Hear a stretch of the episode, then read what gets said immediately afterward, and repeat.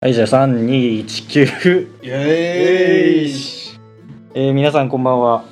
お久しぶりでございます。えーこの番組はバイクの知識や楽しさを皆さんと共有して、アップグレードしていきましょうという番組でございます。えーもはや人間をやめたんとちゃうが、塾長。 はい、塾長です。そして、オッキーですよろしくお願いします。じゃあすはいなんか言おうとしたけどちょっと思いつかなかったなあー久々やね。そうっす最近さはい。その夢を見たんだよ俺夢。そう結構焦る夢だったんだけど、うん。まあ、これなんていうの登場人物がうん。俺で知らない人うん。で H 君 H 君。はい。だったのようん。であのーあるアパートかなの1階か2階ぐらいの高さのうん。建物で H 君が誰かとこう揉めてるわけようん。まあ急ほそそこから始まるんだけど、うん。その団地とかアパートとかこうなんていうの通路あるじゃんうん。普通の住宅に入るための通路っていうか、まあ人が通る通路うん。で俺階段上がってですぐ突き当たりみたいになってて、うん階段上がって突き当たりで右に行くとすぐ左コーナーになっててあの部屋のこの通路みたいなのがバーッで左も同じように左に行くあの突き当たり左に行くと右コーナーになってうん。ややこしいみたな。いなとりあえずなんかそういうしシンプルなありきたりなデザインだったんだけどああ、よくあるあのー、市営住宅とか県営住宅みたいな、のあそうそうそうこの字型になってるタイプの。この字そうこの字が、はいはいはい。俺階段上がってうん。いきなりその場面から始まるんだけど、俺しゃがんで壁に背中当ててうん。そのメタルギアやん。メタルギアみたいな感じで、もう壁の横がこうなんていうの顔をちょっと覗かせてさ、はいはい。 H 君と誰かが奥その奥で揉めてるのが、まずその状態も珍しいよね。H 君みたいな平和主義者が、なかなか人と揉めるイメージもつかんけど ねなんか揉めてる、揉めとるんや。で珍しく。俺がその H 君に対してうん。 「あの H 君来い逃げろ!」みたいな逃げろ。ことを言うんよ。おお夢だからさちょっといろいろおかしいんうよ、ん。逃げろっつった時に H 君がこうタタタタって小走ってくるんだけど、うん。そいつ銃持っとんだよそいつってのは H 君が言い争ってた相手が。そう言い争ってた相手が銃持ってて、うん。まあ H 君に向かって打ちゃいいもの歌うわけうん。で H 君何事もなくスーってす俺のところに滑り込んできて、でそいつも追っかけてこないんだけど、うんあの俺が引きつあの大きいである俺が引きつけとくから H 君逃げてくれ、うん逃がしたんよで夢の中の俺がその H 君逃げた瞬間にそいつに飛びかかったんだようん走って、うんうんでそいつの背中に乗って、うん。こう銃撃たれないように腕をこうなんていうの腕し腕を縛っとく、うんうんうん腕で背中から乗って CQC やな。それでずっとこうもがいてるんだけうど、ん。 H 君が逃げた後に「あダメだ俺このままだったら殺される」ってなって、うん。俺そいつの首を噛みち ぎったんよ髪ちぎるく首の根付はいけはのいはいう部分うなじあたりを、うん、ガッて噛んで食いちぎって、食いちぎった肉をプーやって、うんそそいつがこうなんか血吹き出てるのを片手で押さえてもだえてる間に逃げたんよ、うんで逃げたと思ったらこのそいつまた場面が変わってうん大通りになってるんだけど、うん車とか誰も何も人もいないんだけど、うんそいつが後ろから俺をめちゃめちゃ銃で撃ってくるんよ。いやまだ生き絶えてはいなかったねそ一いつ体そいつはで血吹き出たはずなんだけど、後ろから追っかけて走って俺に向かって銃撃ってくるんだけど、で俺スレッスレのところで当たらないみたいなはいはいはい全部当たってはいないんうだけど、ん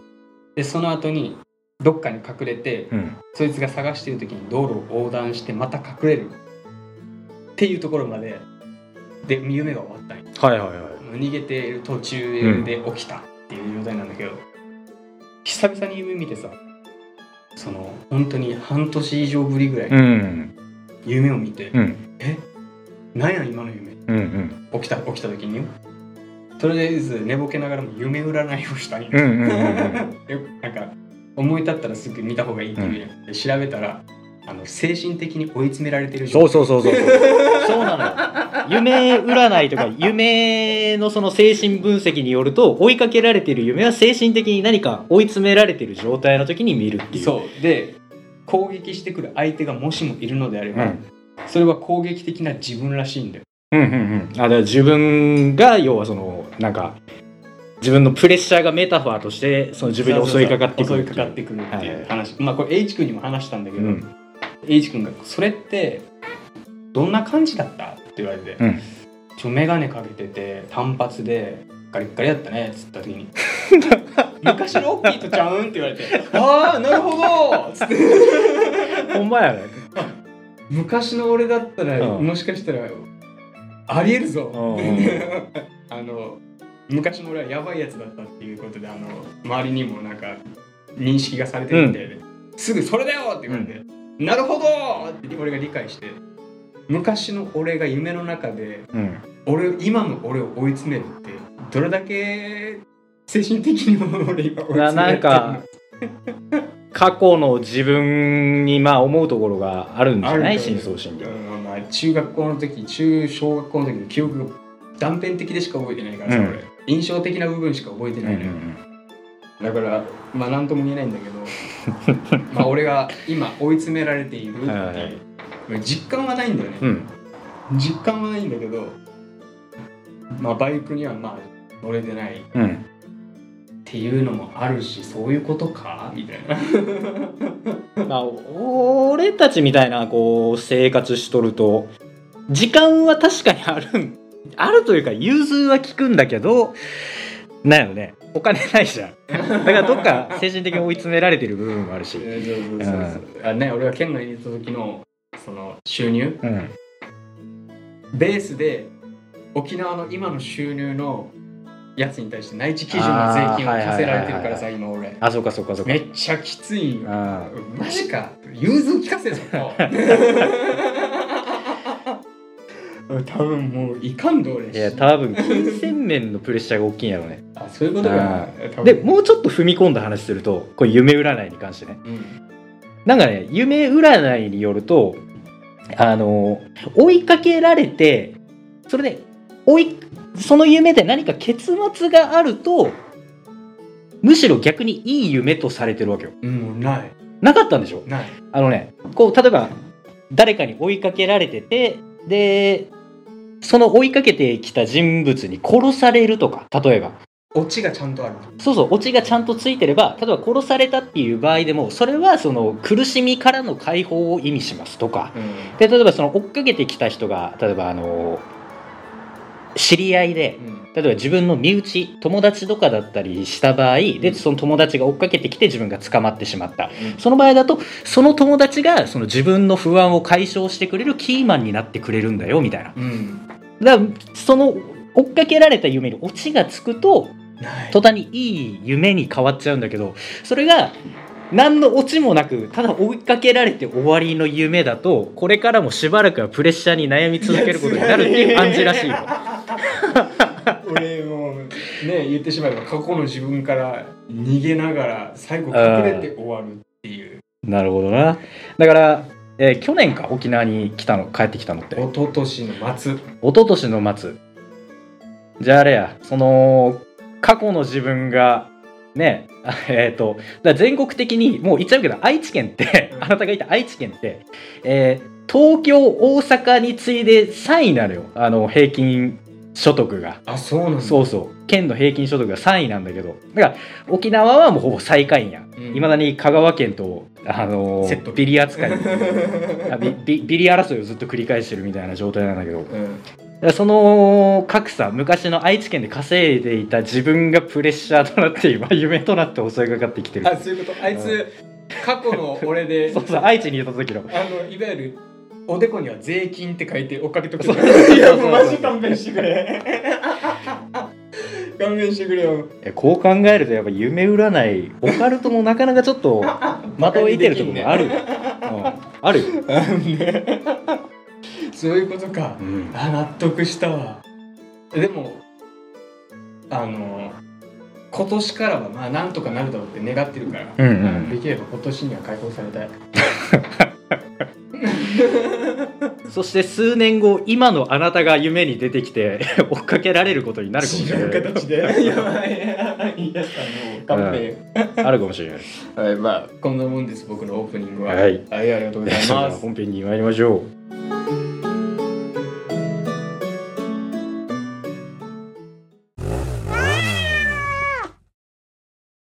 はい3219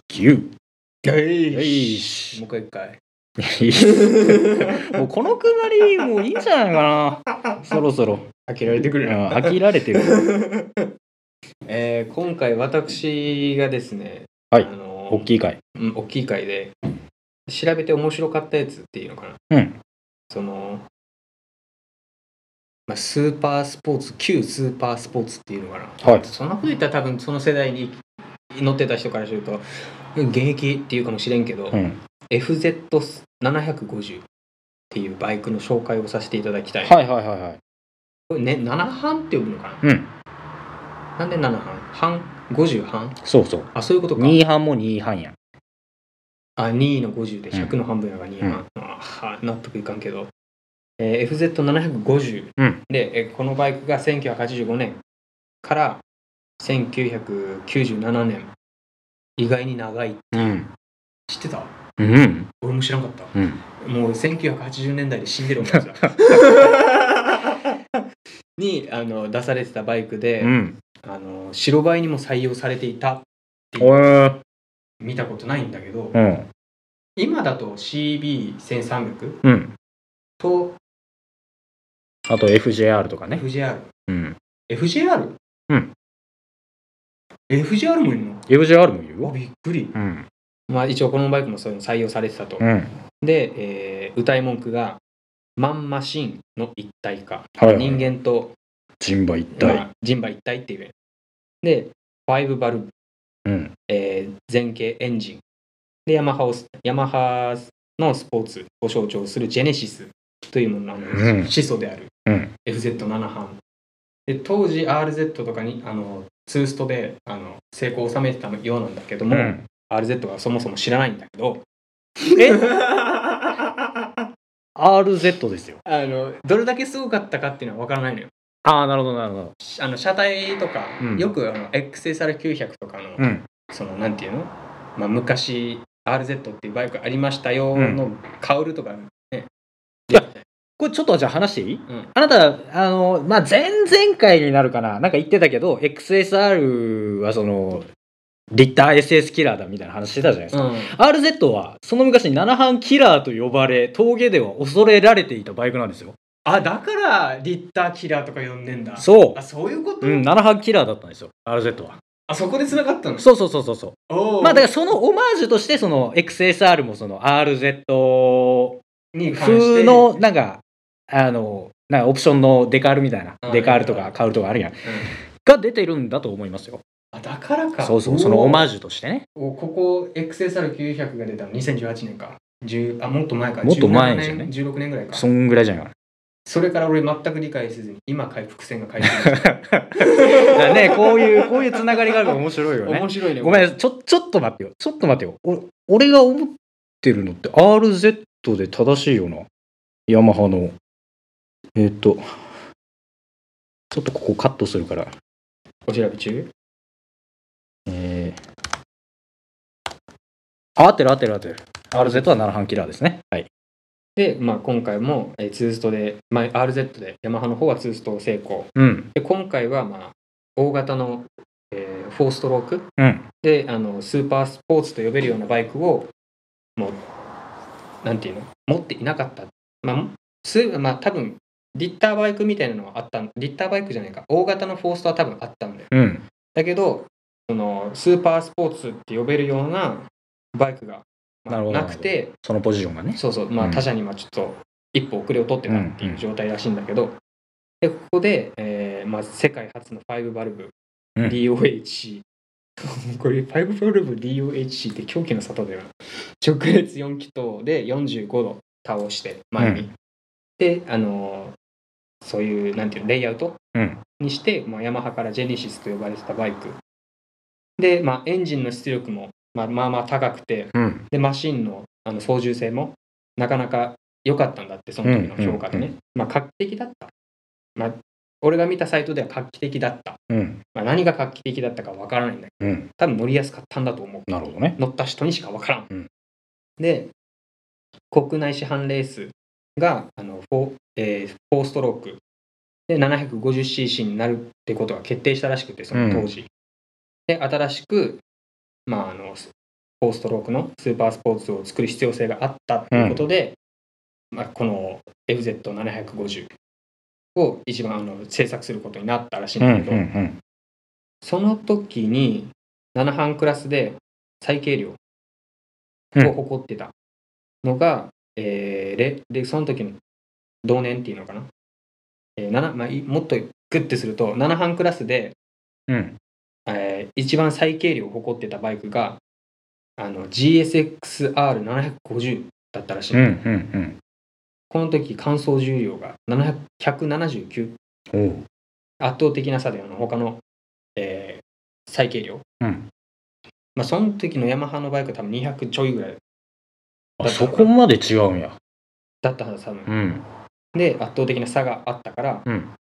あのー、ん ?GSX のあ待ってよザザザザザザザあれ横のバトンタッチ あそうだねじゃああの FZR がもさもともと軽量だったんだうんでその時に出てきた GSXR750 うんが、まあ、その後に最軽量を出してなるほどなるほあのど塗り替えちゃったんだーそうねそうそう乗り換えた塗り替えちゃったねその最軽量をあ、逆だ逆だ。GSXR6、ごめん、嘘ついた。GSXR750 よりも軽かったの。FZR。あうんうんで、その後に、まあ、いろいろあるんだけど、いろいろあって うんいろいろありましてありまして。あうんで、えー日本国外、まあ、海外でうんまあ扱いやすいベーシックスポーツということで、えー94年までに世界で3万9000台製造販売されたんだってうんうんうんで警察仕様が、えー1997年頃生産されて、うん世界各地の警察で白バイとして使われていたっていう経緯があるらしい、世界で世界で、すごいねうん、でえーうーんこれは俺なぜ書いたんだ まあ独自のスタイルは根強い人気がありうんホイールやエンジンを乗せ替えるた等のカスタマイズをしたりするのがベースとされている、まあ、ベースになカスタムベースになっているバイクでもあったらしい、うんうん特におお URL を載っけてたから特に、えーデイトナ200うんうんで、えーエディ・ローソンうんが勝ったレースマシンのローソンレプリカっていうのも、えー FZ750 をカスタムするときの手本になっているらしいへえここでエディに繋がったね俺そのデイトナ200っていうレースは知らないんだけど、うん多分行動の何かかなあ違うかあれだ落書きとかされるやつコース 上に な何も見えてこない今ごめんなさいレースは全くわからないんで 今調べるわ、うんあごめん作成中だ ったわこうやってまあそういうデートな200っていう行動レースいや行動じゃなかった気がするな落書きっていうのはなんかデイトナ200マイルっていうなんかレースがあったと思うんだようん少々お待ちください。表インターネット。 今ネットから拾ってるんやい今、今、あのデートの200を調べても。うんうん行動じゃなかったような気がするんだよな。サーキットクローズドなコースでのレースそうそう、なんかコースに落書きとかされてるコース。うんどどそんな治安の悪いレースがあんのえなんか、週末になると解放されるサーキット。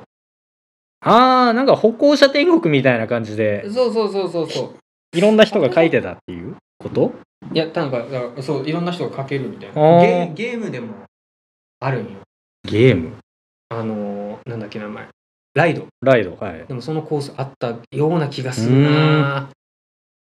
なんかそういうコースだったような気がする。ちなみにやけど今調べてもらって悪いけどうん。それはこん 今回の話と関係あるのあデートの208じゃあ いい別に深掘らなくてもなんかもやっとするやん。あそうなあのまあまあ、まあまあ話を戻して、うんまあデートの200のレースでエディ・ローソンが使ってたマシンのローソンレプリカでたカスタムの手本になってる。ほーんこの FZ7 班がそう、エディ・ローソンがやってたやつをそのまま、なんていうの自分なんかでもやるみたいな。ああ逆ねエディ・ローソンを参考にしてそうそうそうそう FZ7 班を作ったっていうことかあ FZ あ FZ7 班でエリー・ローソンがレースするじゃん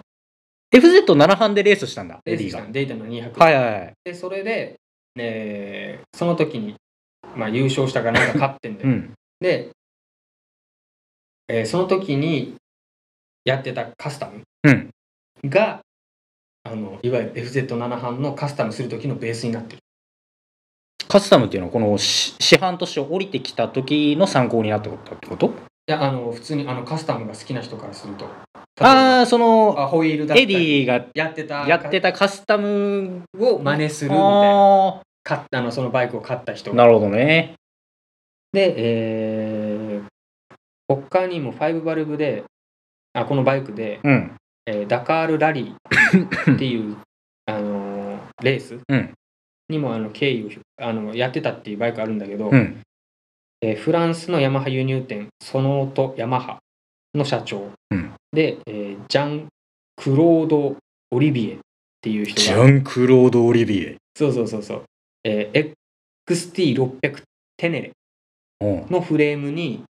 えー FZ7 班のエンジンを搭載して FZT7 班テレメっていうのを作ったらしいんだよおう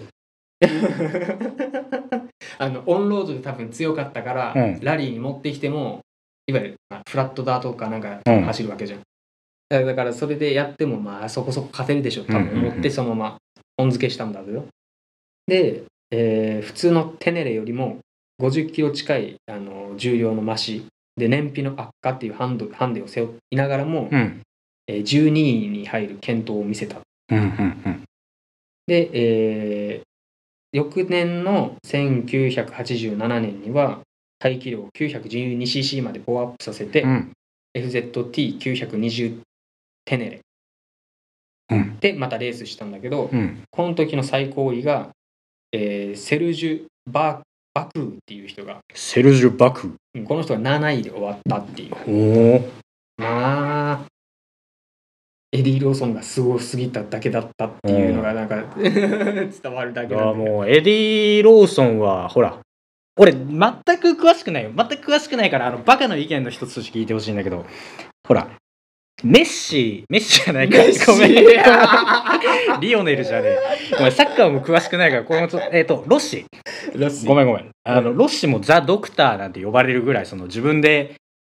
そのメカニックを担当するっていうか、うんそう自分で細かく CG 出言うっていしう細かく自分でセッティングするみたいな人やんうんエディもそうだったらしいのよあそうなんだそう自分でもう考えてこのセッティングはこうこうこういうふうに細かくして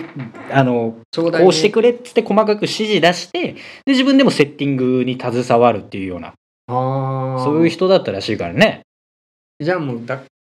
どっちかというと FZ7 班がすごいっていうよりもエディ・ローソンがすごいっていうことになるね、やっぱエディはすごいよあだからみんなあれなんだエディ・ローソンのカスタムを真似してそうじゃない自分のバイクをこうう、んレレプリカうんにしようって思うんだで実際エディ・ローソンってその安定派だったというか、うんそんなピーキーな特性とか乗りづらさっていうのを嫌ったらしくて、だからもうあ安定重視で安定して速いっていうそのエディが作ったカスタムをみんな真似してうんでそれが実際乗りやすくて早かったんじゃないの結果あーはーはーはーはさすがエディーさすがやねこれはね一応ネットで探したらエディ・ローソンマシーンっていうこのレプリカっていうのうんそのものがあるから一回調べたらいいんだけど多分これすんごいお金かかっとんのよカスタムでカスタムで、うんなんか移植とかしとんのよ移植、えーホイールとかあ違うかフォークかうんフォークとかああーフロント周りとかは、はいはい YZR500 用の、まあ、ベースがそのままついてるとうか、んあとは、まあ、スイングアームはあの切り落としてるとかはいはいはいまあ、まあそういったもんでいろいろこうついてたりするからさ、うんまあ、タコメーターもなんかいろいろいじられたりとかしてんのよ、うん水温はい水温とか測るためのものかなうんいろいろついてるから多分これ結構金かかってんのよ、うんで当時の FZ750 の価格が79万8000円 うん安っっていうえ待っていいつだっけ1985年から97年まで、はあはあはあはあまあアメあのー警察車両94年までね、うんまあ、97年7年まで売ってた FZ は、うんで価格が79万8000円うん多分税別かな安くねまあなそうなんよねだってこれ言ってしまえば昔のスーパースポーツそうそうそういわゆる今でいう R1 みたいな、うんまあ、まあそもそも紙幣価値が多分違うっていうのもあるかもしいれないやそれでも極端に最近はバイクの価格は上がりすぎてるようなとこあるけど ね同じぐらいの貨幣価値やったとしても今のバイクは確かに値段は高くなっているよそれはああなるほどね、うんうんでここで、まあ、少しさっきも話したんだけど中身の方、うんえーまあ、45個えー45度前に倒されてるエンジンで、でこの吸排気レイアウトうんあのいわゆるバルブの部分ね、うんレイアウトは、まあ、あのエンジンが水平に近い形だったっていうことでシグナスのノウハウが生かされたとかなんとかっていう噂もあるみたいシグナスシグナスシグナスあったんだその時っていうだ初代は知ってる初代のシグナスって 180cc でスポーツスクーターとかじゃなかったんやであ嘘そうそうそうむ昔はもう今と全然違う感じの B の路線で B, B のみたいな感じなんやろうねあーなんつったらいいのかななんかスペーシーみたいな感じやった気がする最初のシグナスってあそうなんだ、うんちょじゃあもうレースっていうのは本当にコミューターそうそうそうそうそう寄りだったのおっさんの乗り物って感じのだけどもう吸排気のレイアウトはあのノウハウを生かされたらしいねそうなんやうんまあ噂らしいんだけどうね、んじ実際作った人にしか分からんけうど、んで、え5バルブあるうちの3本が吸気うんで2本が排気うんで、えー吸あの吸気面積を大きく、まあ、できるだけ稼ぐためにうん1本あたりのバルブを小さく質量を減らして回転重視にしたっていういわゆるバルあのなんていうのえー、なんて言えばいいのかな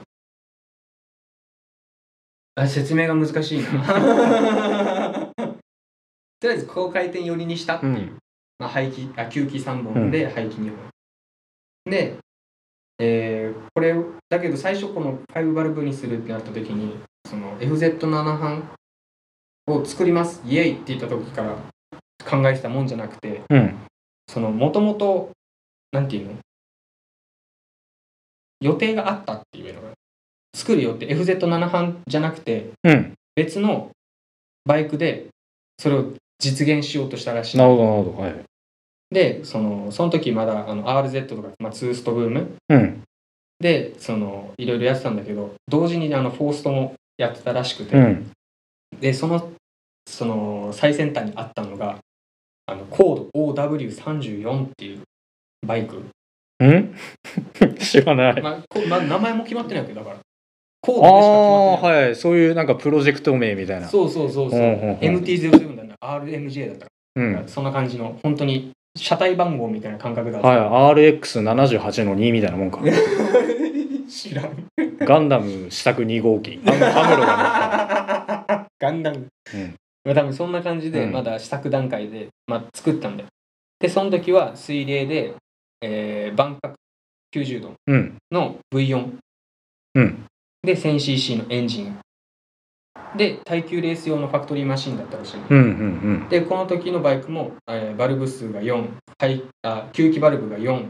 排気バルブが3の7バルブだったんだうん。うん。これ 何を考えたらそうなるんだろうねとりあえず回そうみたいな感じかなうん。だけどこれ実戦投入されずに、うん。あのー東京モーターショーでお披露目されて終わりなるほどコンセプトバイク的そなうそう感そじうそうでそうそう、うんだからつあのこういうのが出るかもねって言わしつつ、うんうんう結局無理だったうってんいうバイクで最初、まあ、最終的にはなんていうのそれでまあお蔵入りになっちゃったんだけど、うんまあ、レーサーファクトリーマシーンじゃなくてじゃああのーなんていうの価値のあるような市販化市販車いわうんゆる R1 みたいな R1M みたいな感じかななんか付加価値をつけて上位グレードみたいなそうもう最上位グレードを作ろうってことで、うんまた作っあのやり始めたんだってうんうんで、えーまた最初のそのモーターショーに出したバイクと同じようにう V4 エンジンで7バルブでやろうとしたんだけど、結局多分コストとか、まあ、バルブの耐久性うん高回転に回し続けちゃうと折れちゃうとかいう問題が多分あったんじゃないかうんうな、んそれでまた作れずにうん市販車も終わり これでまたお蔵入りうんうんでどうしようかもうこれでまたなんていうのなくなったかなって思った頃にまたやり始める新しくまた開発し始めたの、うんそれが直列4気筒の5バルブで耐久性耐久と、まあ、コストを、あの両立しながら両立しながら問題も解決しながら、えーアメリカの市販車レース用のバイクとしてうんあの出したんだってうんうんうんで200万円で価格200台限定ほっていう形で出そうかなってなやなったらしいんだよ、ううんだけど売れんだろうっていうことで僕らになったんだなあそれも結局送らないのデスモス・セディチみたいに出しちゃうとかじゃなくて出しちゃうとかじゃなくて、うん NR1 みいたいやな売れんでしょっつってだってね FZR7 編だってさうん70何本でじゃん、うんそれの3倍ぐらいじゃんうん3倍まあ2.87倍ぐらいのまあほぼ3倍やね売ってるもうそれは売れないだろう、多分そこの当時の金銭感覚で言うとうんでも、おまあ、おくらいになった。うんでも、結局諦めきれなかったということで、うんせめてあのバルブ数を多くしたバイク技術をあの採用した市販車うんうんだけでもいいから出そうということで、またあの新しく始動したプロジェクトが FZ7 班うんらしいんだよ。なるほどねそうそうそうそう。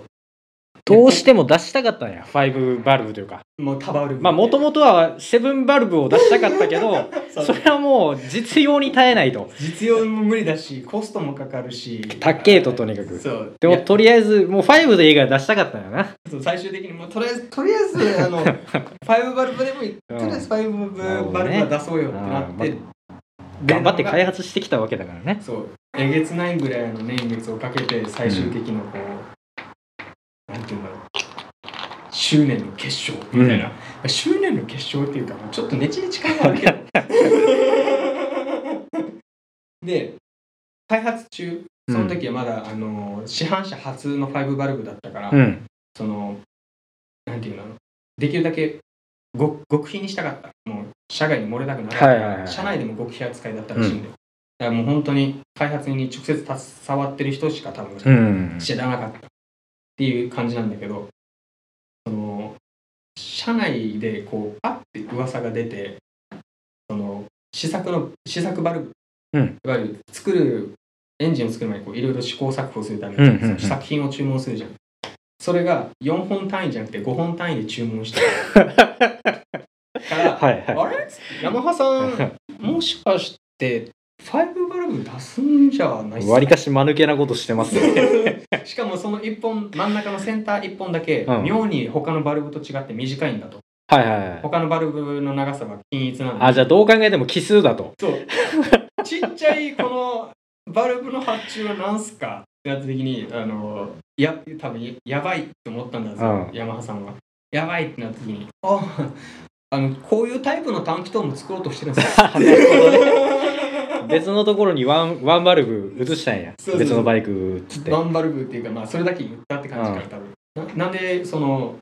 4本ある、あ、5本あるうちの、あ作品を発注するときうに、んその5バルブのうち1バルブだけ、センター1本だけ短い。どう考えても奇数や とおかしいと。で、その、なんでこうなったのかって言った時に、うんたたたあの短気筒を作ってるんです。あの短気筒を作る時のこのバルブでこうちょっと短いのが必要なんですよ、うんって いうのでこうごまかしてたらしいんでずーっと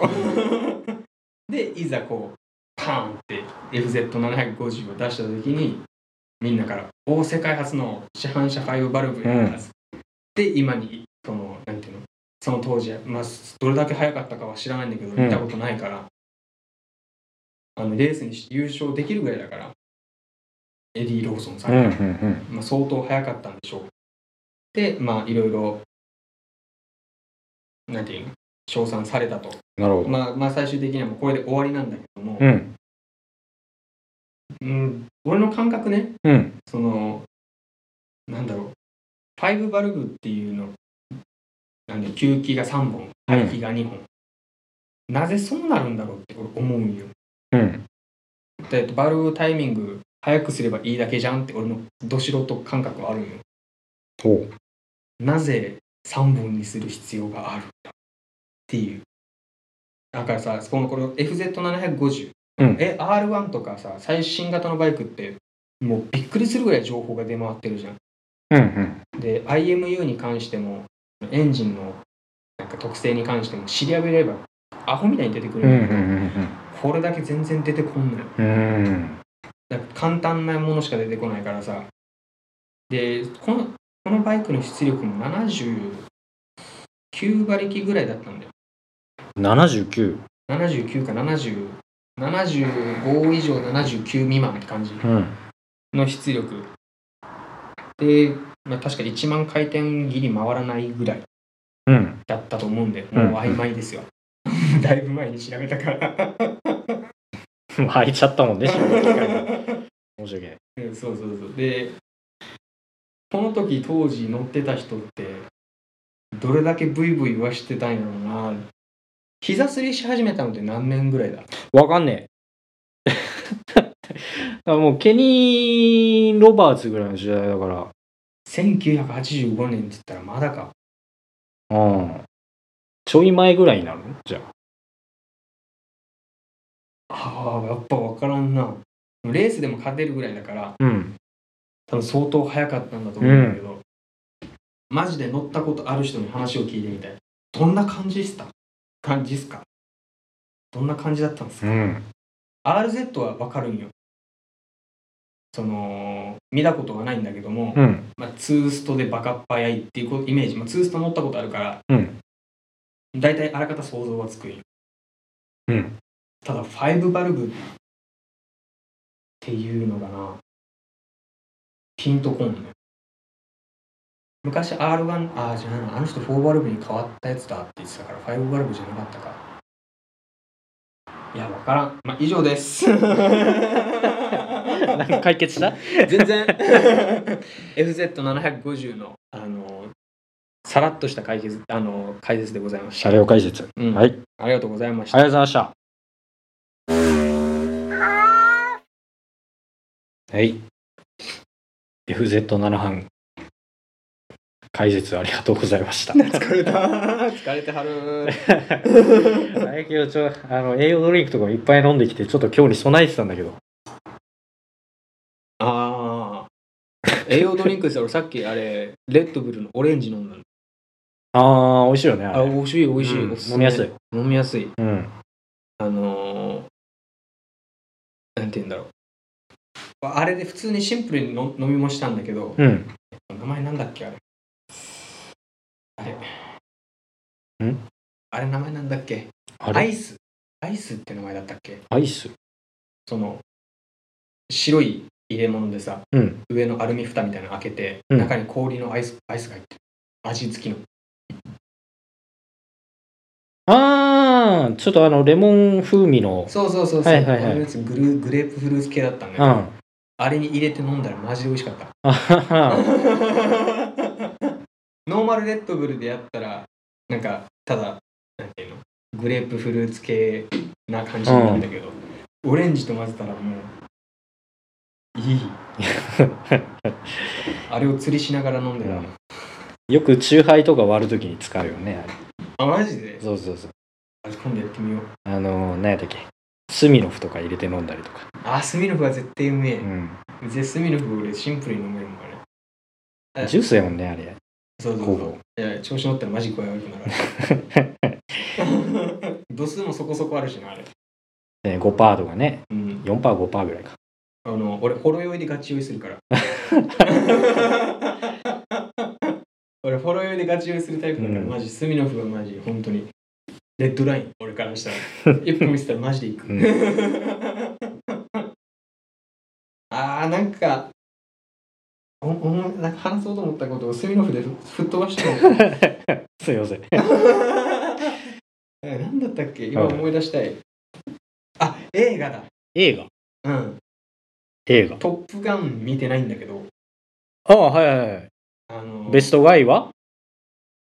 見てなはいいはい、それで。 でトップガンは見れるからトップガン見る。ベストガイはなんかちょっと金払わんと見れんうかんら はいさ。はい。金払ってま であーあ、でもね、トップガン見たら、トップガンをさらに楽しむための、まあ、付録みたいな、おまけみたいな感じで、ベストガイ見ておくと400円払うかいえ、その価値はあるよ。っていうのも、だって、トップガンってまた新しくね、トップガンマーベリックっつって新しく映画がやるじゃん。うん、それは知らなかった。だから二度美味しいわけよ。ああ、 二度美味しい。二度美味しい。トップガンマーベルについてまたやるのかな、日本版も。はやんないと思う。だから織田裕二であんだけこけてんだから。 それはないと思俺が見たやつ、あれなんで、永遠のゼロってやつをう。見たはいはいはい。あー小説で読みました。渋っ映画版面白い。うん。あの、俺めっちゃす、おお、すげえと思ったのが、うん。あのまあちょっとこれオタクな話っていうか、うんちょっとマニアックな話なんだけど、うんあの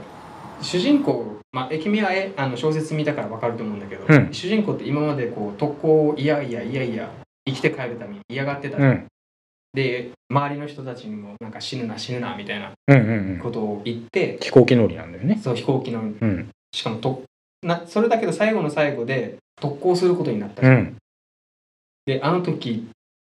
の特攻シーンを映画で見たら、うんマジですごい、うん。うん、昔本当に本当にやったんかなって思うぐらいその飛行機の技術技術でさ飛行機ってこう進行方向に飛ぶじゃんうん。進行方向に飛ぶんだけどその横飛行機が横真横に向いたまんま、ま、真横っていうかなんていうの飛行機のうん。進行方向に対してうん。飛行機の向きが横に向くっていう飛び方があるんよ わかんね横滑りっていうのがえ。横滑りいわゆる車でいうドリフトみたいなあー、なんかカモメみたいにこうやって横にこうなっていく感じってことうん何て言うんだろう水平は保ってんだよ水平は保ってる。うん水平は 保ってんだけど飛行機の頭が向いてるところが、うん進んでる方向とはちょっとずれてるわけ横を向いてるわけ、はいはいはいはいはい。えー飛行機あ、じゃあが本当にもうドリフトみたいな感じだよね。もう見てる側からしたら飛行機の向きはこっちに向いて、うんあの自分なんかのところ向いてんのに、うん進行方向は真横ってういんうう、んうん。なるほど。それ見た時に本当にやったの あれ結構相当テクニックなんだよあれ、うん。その撃ち落とす駆逐艦っていうのが、うんうん。飛行機あのやっぱりあの弾丸がさ目標地点に着弾するまでに時間ラグがあるから、うんうん。予測して偏差打ちをしなきゃいけうない、んうん。だけど飛行機こっち向いてるからそこの進行方向に向かって撃ってるはずなのに飛行機に全く当たらないなるほどね。ちょっともう車線がずれちゃってるわそけうだ全然車線が違うこっちに向いているのかと思いきやっていう。そうそうそうなるほど。それをファーっていろんな技をこえー、小説にそんな描写あったかなうマジで見た方がいいよへー最後のエンディングの戦闘シーンだけ美味しいって思うマジ美味しいで最後の戦闘シーンマジすっげえって思うなんでこんなにすごい技術持ってんのに、うん。なんだろう今までこうね戦闘を避けてきたわけじゃん、うん。こんな技術持ってたのになって思うまあ小説版でどう描かれてるかは分からないんだけどえっ、と、俺が映画なぜ見なかったかって、確か、なんか、小説版と映画版なんか違うって思ったから、見なかった気するんだよな。確か作者さんあれだよね。百田直樹。そうそうそうそうで、百田直樹って他にボックスとか書いてる人だよね。あそれは知らんあの、高校ボクシング小説みたいな。あれ一緒の人だっけ確か、調べたらそう、ボックスもその市原隼人か誰かが映画化した時には、俺なんかあれ小説と違うんだけどってなって、確か永遠の像、ん永遠のゼロも海賊と呼ばれた男とか、うん同じ作者だと思うけど、を見なくなったのよ。映画では。やっぱ法がダメやっつって。一応なんだろうなうん。泣けはしない泣けはしない。え映画はな俺俺は泣けなかったんだけど、うん感動するかしなかったら感動するんだけど、うん。その あからさまに泣かせに来てんならわかんないあいや俺を泣かせるにはちょっと情報少ないぜって思いながならるそほどのシーン見るんだけど最後の最後だけうん。もうねすごいとしか言えない昔の飛行機でそんなことほんまにやったって思う本当に、ねなんか感覚で言うと本当にさなんだろう昔のバイクでうん肘をすりに行ってるみたいな、 感覚俺からしたら、うんうんうん無理でしょいや、マジで、その、対戦当時の日本軍うんの飛行機飛行機乗りたちって本当にもうアメリカとかからむちゃくちゃ恐れられてたらしいからね。そうそうあいつらうますぎるし、なんだあのゼロ戦って飛行機やって。そうしかもえそのゼロ戦の飛行機を落とすためのうん。なんか作戦みたいなのもあったらしい、うんうん、うそこん。の元ネタを調べたんだようん。でちゃんと元ネタがあったらしくてえっとね名前なんだっつったっけなあーなんか YouTube で見たんだけどなんかある青年だったんだよ、うんでこの人特攻をまあうん言ってしまえば映画とほぼ一緒の特攻をしたんだようん。でその時にそのいたなんていうのアメリカのそのなん空母って言えばいいのかなうん。うん。あのすごい栄養のある空母だったらしいんで、うん。もうほぼ撃ち落とあの落とされたことがないっていうぐうんうらい、んそれを唯一あの戦場から撤退させたうん。多分それが元ネタなんだろうなるなほっどなて言われてるんだけどうんマジで映画一回あのラストシーンだけでもいいからいや、もう俺小説も内容覚えてないもん、もあだったら最初から見た方がいいかもう。見よっかな、じゃあ。もう、邦画離れがひどくて今。たださこの伏線の回収の仕方も雑よ そう、邦画の悪いところね、そこ。だからあんま邦画見ないんだよ、なんえで。雑じゃない、うん。みたいなおいいいけどうん。最後の方だけうん。なんか最後主人公が笑って終わるんだようん。でこうなんで笑ったのかっていうのは謎なんだけど、うん。まあ、俺の感覚としてはそのやるだけやったぜバーンなのか、うん。なんだろう一種の何かから解放されたバーうンなのんか、。ちょっと謎なんだけど、うん。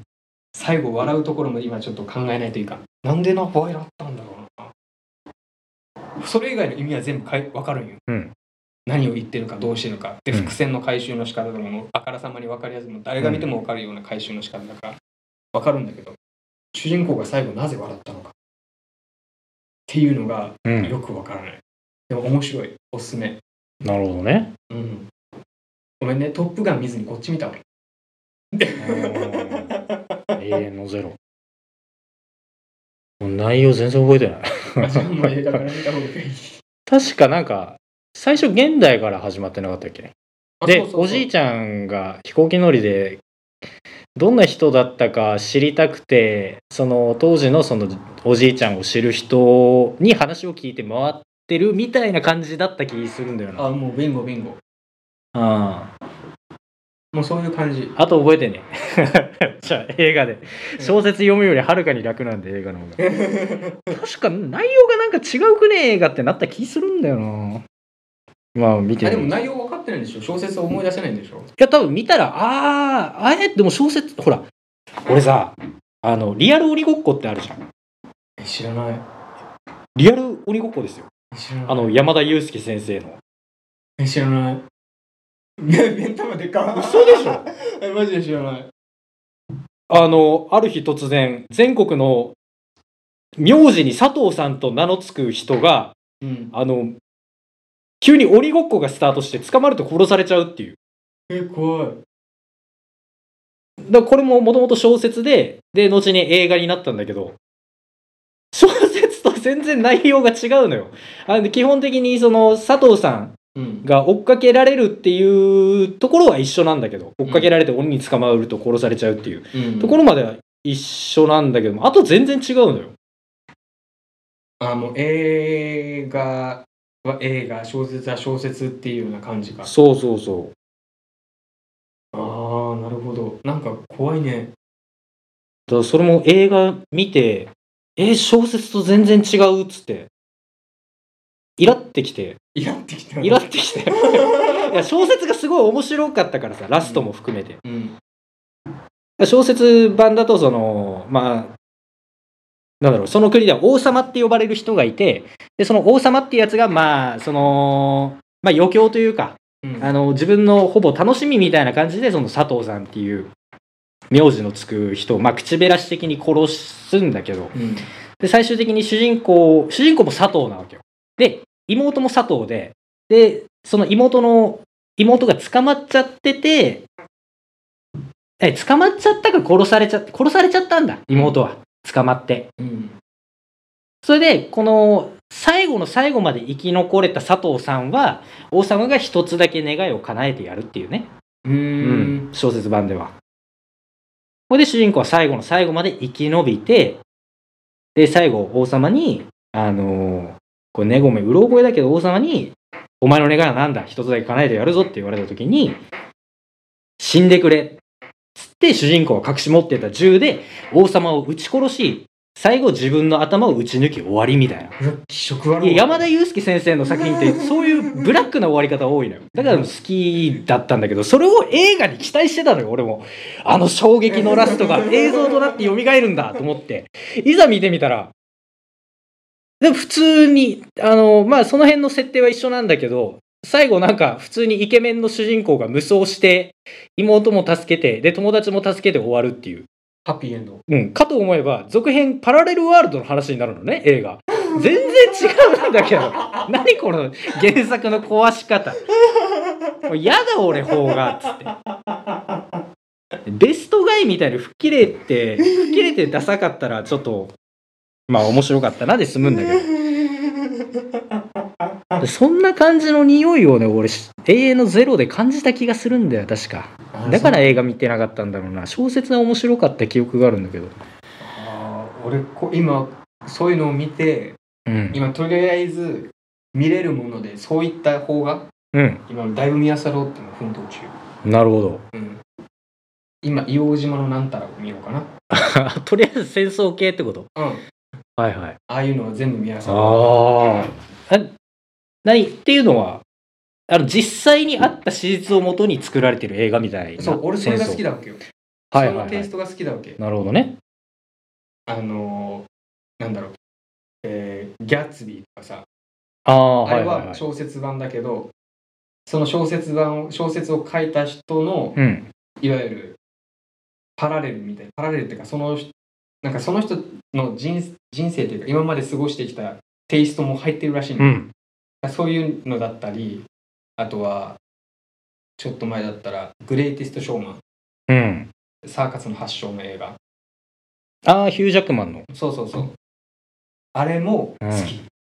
うーん。ああれも実話をもとに系なんや。そうそうそうあのへえ。み見せ見せ物小屋時代の昔のえ、そういう重たい話なのあれって。あれ最初見せ物小屋から始まったんよあそうなんや。それからだんあそあなその映画はなんていうのサーカスみたいな感じだったけど、うん。確か一応それも PT バーナムって人がいるんだけど、ん最終的に一応サーカスだったんだけど最初見せ物小屋じゃなかったかな、うーん。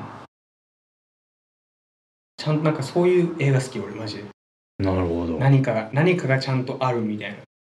うんうんうん、完全なフィクションじゃなくてそう何かしら入ってるい時はいはい代背景か何かが入ってる、じゃあねこれは一旦ぜひ見ておくべきっていう、うんまあこれも戦争映画なんだけどトップガンあ違う違うあれはもう完全にフィクションやから えーっと、えーっとね、ゼロダークサーティゼロダークサーティーンーン、サーティーン、サーティーンあのー、ビンラディンあ暗殺の裏で動いてた、その CIA だったりあうんの話を、まあ、実話を元にして作られたとは言ってるけど、実際その情報は流れてないし、ビンラディンって本当に殺されたのかわからないみたいな。これかそうそうそうそうそう。これとね、あと、本当に、あの、重いんだけど、うんすっげえ重たいんだけど、俺も見た後、胃もたれしたんだけど、ブラックホークダウン。うんこれも実話を元にして作られたあの、戦争の。ブラックホークダウン、うん、こんなことあったんやっていう。やっぱ戦争はいかんなって思った俺。ああ俺その類で言うとあれかなアメリカンスナイパーとかねうーん。あれはちょっと俺お俺あれで重いあれでだいぶ重いアメリカンスナイパーと、まあ、似たような感じで、ローンサバイバーとかね。うんえブラックホークダウンいろんなのあるぞえこれかえっ、と、これがこれいつの映画えー、っ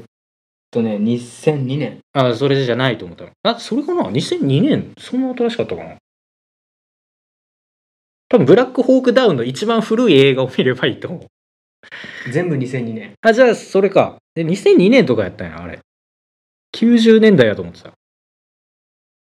えー独裁者 ID と将軍副官を2名捕らえることがミッションまあ見てみるわごめんな収録中なの、合ってっかなブラ確かブラックホークダウンで当たってたと思うけど。映画し映画紹介番組いや僕も映画好きですから。あだからまだできてないんだけど、いずれ、あのーぜひ見てほしいバイク映画の回も俺やろうと思ってるから。ああバイクね知うんってるバイクが出たら面白いんだけどね、マトリックスの時は何何出てきたっけデイトナも出てきたし確かデイトナが出てきたよねえ一番2の方かな1の方だったかなあの高速道路でさ、うんその追っかこう銃撃戦みたいになってる時に女の人がこう上でバイクに乗ったじゃん黒いバイクあれデイトナだった気がするあー。リローデッドかな、それは。あれでの乗ってたよねうん。でアニメのあのバイオハザードの映画うん。でもあのドゥカティの、ベンデッタね。うん、名前なんだっけディアベルだディアベル、ディデアィアベベルが出てきたル。あの、レオンが曲乗りするやつ。追っかけてきたあのケロベロス犬みたいなやつを。 意味のわからない。ええどこでニーグリップしてんのっていう かえっていうあ足でアクセル回したりとかするもんねそう そうそうそうそうそうまあ今もうまさに2本潰されちゃったわけやけ どバイクが活躍する映画あのなうんミッションインポッシブル系とかあもうミッションインポッシブルは外せない ね外せないだからそもそもトム・クルーズがその自分も自身もそのバイク乗りだから、それでいてうまいからバイクの運転技術がすごい、だか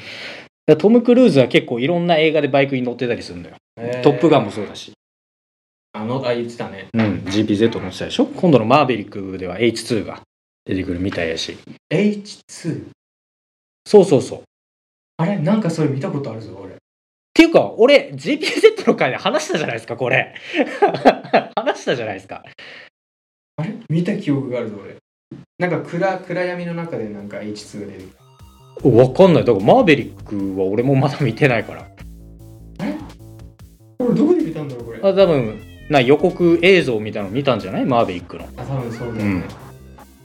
あーこれはネタバレが怖いからそういうのを見ないようにしてるだから今「マトリックス・レザレクションも」俺マトリックスがすごい好きなのよだからね新作が出たじゃん「マトリックス・あレザレクシション」でも一切情報入れてない俺まだ 映像も見ないし見ない見ないョン俺も俺はちょっと見たらね、予告編。 で予告編ですらもうちょっと怖いから俺予告編見たときに、ジョン・ウィック や。主人公ジョン・ウィックやうんはい、以上で、エンディング長くなりました。はい。 えーじゃあ、なんだバイクが活躍する映画紹介の回も、うん